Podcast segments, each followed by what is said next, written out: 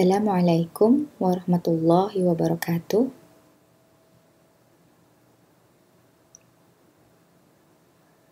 Senang sekali bisa berjumpa dengan kalian kembali di kanal The Muslim Gaze.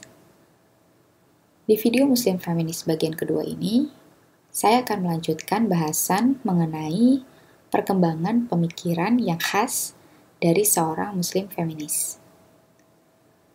Kalau di video bagian pertama, kita sudah membahas tahap perkembangan pemikiran yang paling awal. Sekarang, kita akan masuk ke tahap perkembangan pemikiran berikutnya.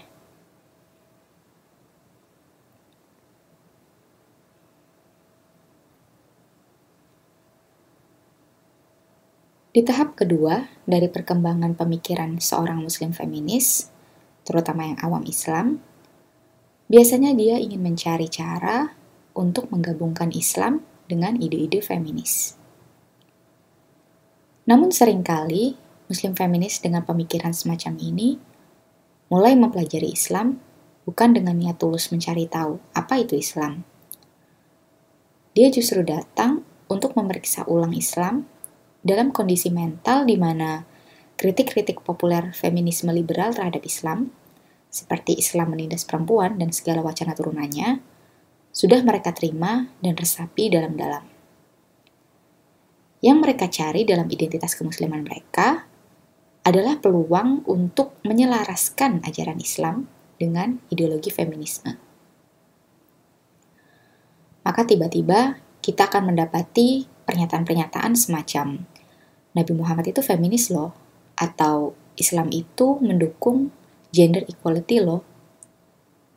Terkadang mereka berusaha meyakinkan diri mereka sendiri bahwa usaha-usaha ini bertujuan menjadikan Islam relevan di masa kini, atau minimal melakukan kerja-kerja public relations yang menghubungkan komunitas Muslim dengan komunitas feminis.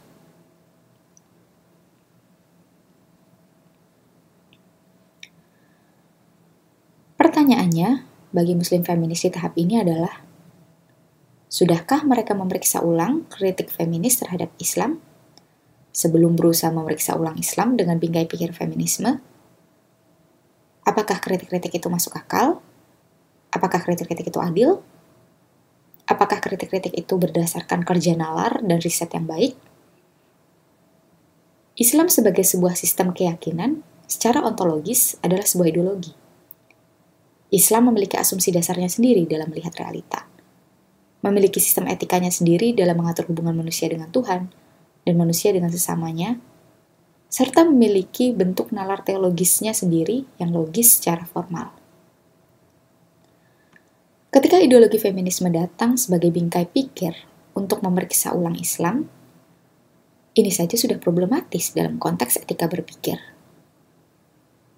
Apakah memeriksa ulang atau melakukan kritik atas ideologi tertentu dengan bingkai pikir ideologi lain itu adil? Sementara masing-masing ideologi memiliki asumsi dasar dan sistem etika yang berbeda. Tidakkah ini sama saja dengan memaksakan kehendak?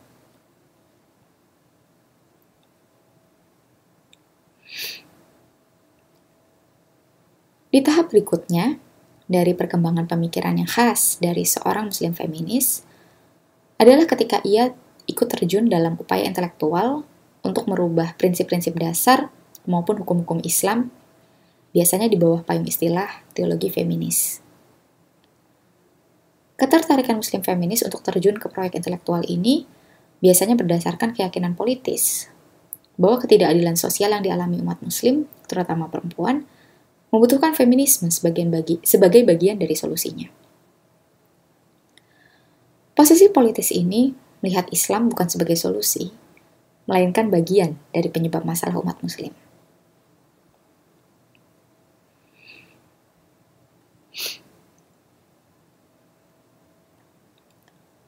Kritik Zara Ferris dalam artikelnya, The Muslims Need a Feminist Theology, bisa menjadi acuan mengapa teologi feminis bersifat kontradiktif sebagai sebuah tradisi pemikiran. Kontradiksi dalam tradisi pemikiran teologi, teologi feminis paling tidak memiliki dua akar masalah. Yang pertama, teologi feminis memiliki prasangka buruk terhadap metode teologi Dan yang kedua, teologi feminis mempelajari teologi hanya untuk memberikan justifikasi atas asumsi dasar yang sudah dimiliki sebelumnya.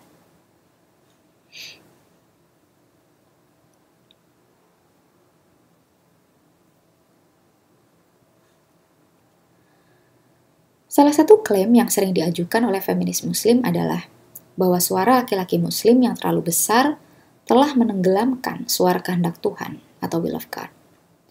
Bahwa tradisi ilmu Islam sangat didominasi oleh laki-laki atau sangat patriarkis, sehingga mengecilkan peluang perempuan untuk terlibat dalam proyek intelektual tersebut. Pertanyaannya, apakah lalu perempuan dianggap lebih baik dalam menyampaikan pesan Tuhan? Apakah interpretasi atau suara perempuan dianggap lebih superior dari interpretasi atau suara laki-laki? Dalam berasumsi bahwa jenis kelamin menghasilkan distorsi dalam kegiatan intelektual, bukankah ini juga asumsi yang seksis? Memahami Al-Quran maupun Sunnah Rasulullah Wasallam tidak membutuhkan prasyarat gender maupun kromosom, melainkan membutuhkan kemampuan nalar atau intelek yang dimiliki baik laki-laki maupun perempuan. Tradisi intelektual Islam tidak pernah menganggap bahwa gender dari seorang perawi hadis ataupun penafsir Al-Quran sebagai elemen yang penting. Yang menentukan adalah kualitas interpretasinya dan level ketepatannya dalam memahami teks.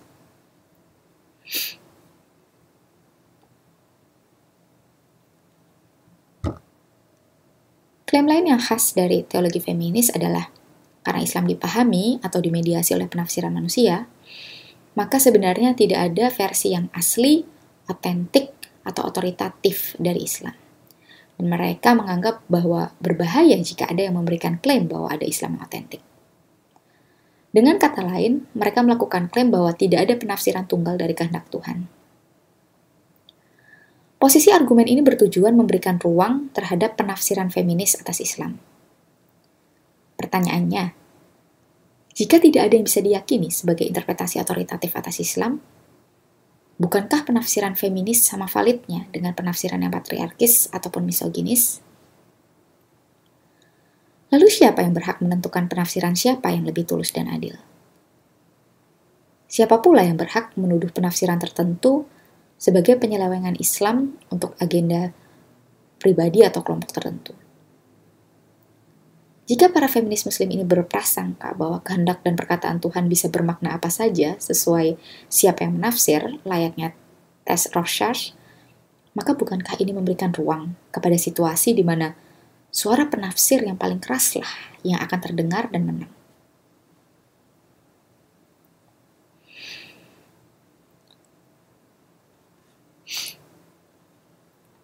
Ironisnya, tidak seperti Islam, Feminisme tidak memiliki kitab suci yang menjadi pedoman otoritatif untuk menentukan apa yang dianggap feminis otentik dan apa yang bukan.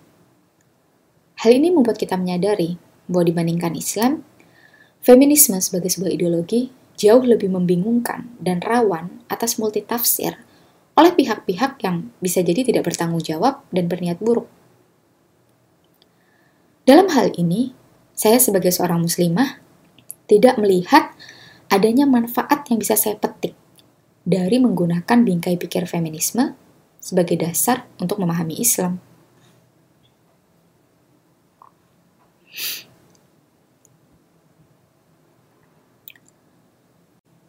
Salah satu daya tarik teologi feminis adalah ia menyediakan solusi bagi muslim yang masih ingin mempertahankan identitasnya sebagai muslim dan feminis. Untuk itu, teologi feminis membuat klaim bahwa sesungguhnya Islam dan feminisme itu cocok atau selaras. Namun menariknya, jika kritik-kritik para feminis muslim reformis ini ditilik lebih dalam, mereka menganggap bahwa beberapa ide-ide feminis tidak akan bisa diwujudkan hanya dengan mengandalkan penafsiran ulang teks agama. Merasa tidak puas dengan intervensi di level tafsir, mereka pun beralih ke arah usaha menumbangkan otoritas Al-Quran dan Sunnah itu sendiri.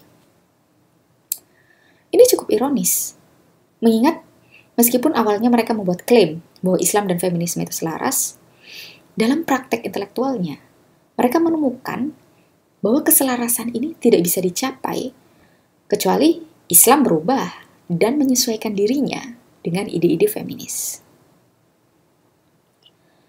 Dengan terus-menerus menuntut Islam untuk berubah, maka teologi feminis memberikan indikasi bahwa feminisme memang tidak selaras dengan Islam. Lalu apa gunanya teologi feminis bagi muslim kalau begitu?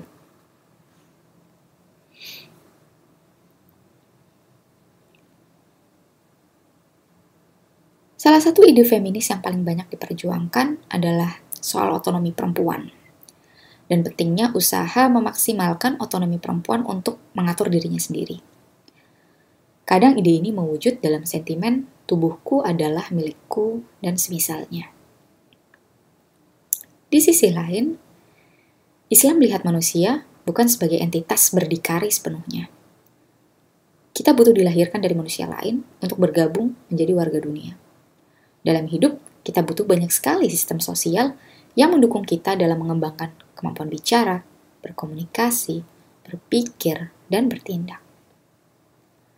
Islam mengakomodir kebutuhan manusia untuk saling membutuhkan satu sama lain dengan membuat sistem hidup yang mengatur hak-hak dan kewajiban-kewajiban, termasuk di dalamnya antara laki-laki dan perempuan. Dalam Islam, setiap posisi otoritas yang diberikan pada seseorang, ia menandai sebuah tanggung jawab di hadapan Allah. Posisi kepemimpinan dalam Islam secara hukum dimaknai sebagai posisi yang berisi tanggung jawab dan beban pertanggungjawaban, alih-alih sebuah penanda hak istimewa. Bahkan dalam posisi kepemimpinan, beban pertanggungjawaban seseorang lebih berat di hadapan Allah. Karena bisa jadi dia harus menanggung dosa dari perbuatan orang lain yang berada di bawah tanggung jawabnya. Dalam sistem relasi semacam ini, otoritas kepemimpinan diperlukan. Karena tanpa ada otoritas, maka tidak ada pertanggungjawaban.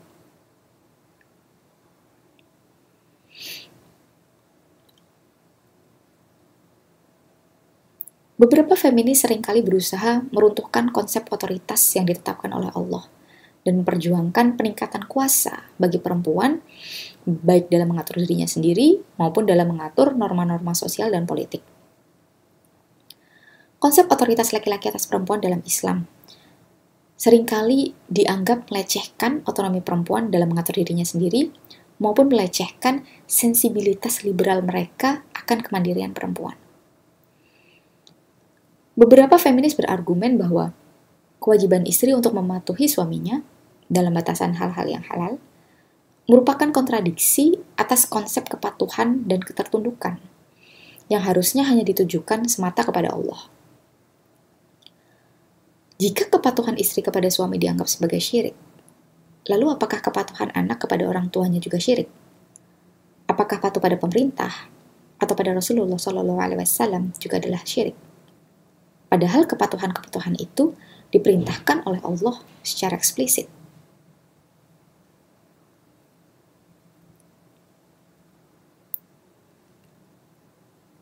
Dalam Al-Quran, kita tahu bahwa Allah tidak memberikan beban, tanggung jawab, rezeki, dan ujian yang sama pada setiap orang, apa pun gendernya.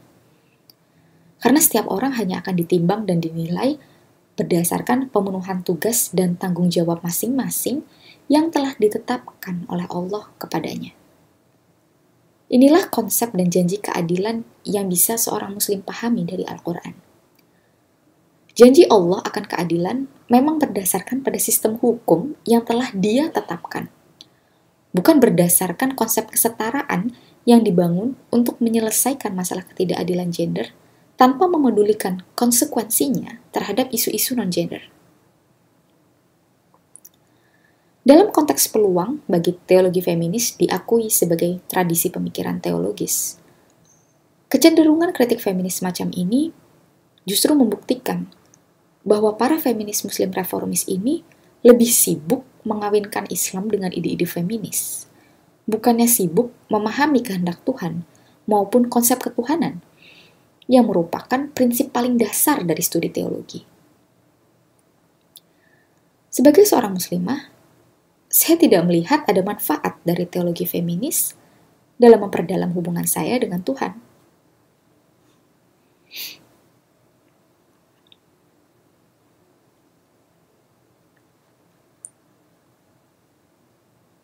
Memahami tiga model khas perkembangan pemikiran muslim feminis, menurut saya bisa membantu kita sebagai muslim untuk memahami secara lebih dalam apa yang substansial dan tidak substansial dalam perdebatan soal Islam dan feminisme. Klaim akan pentingnya feminisme bisa didasari apa saja. Sudah banyak studi sosial, budaya, filsafat, maupun ilmu sains yang bertujuan melakukan afirmasi atas ide-ide feminis. Namun, untuk memahami apa pentingnya atau apa manfaatnya feminisme bagi Muslim, mau tidak mau kita harus bicara di tataran ideologis. Karena di tataran inilah kunci ketidakselarasan antara Islam dan feminisme. Bahwa keyakinan seorang Muslim dan seorang feminis pada dasarnya berbeda.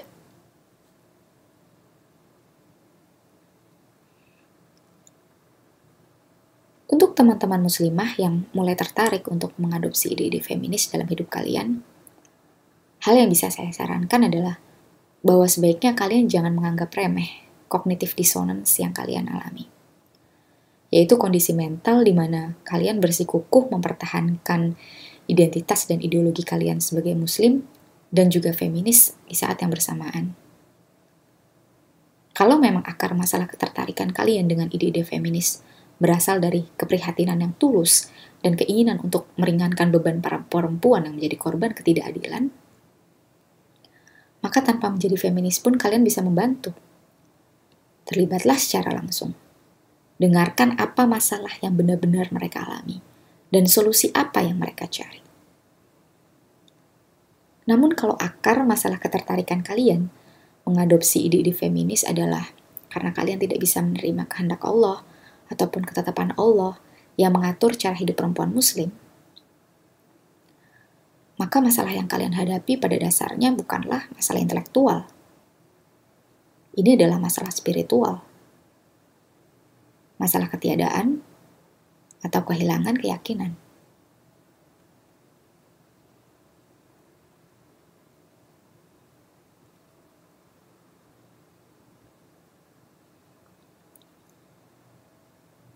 Ini adalah akhir dari bahasan Muslim feminis di The Muslim Case.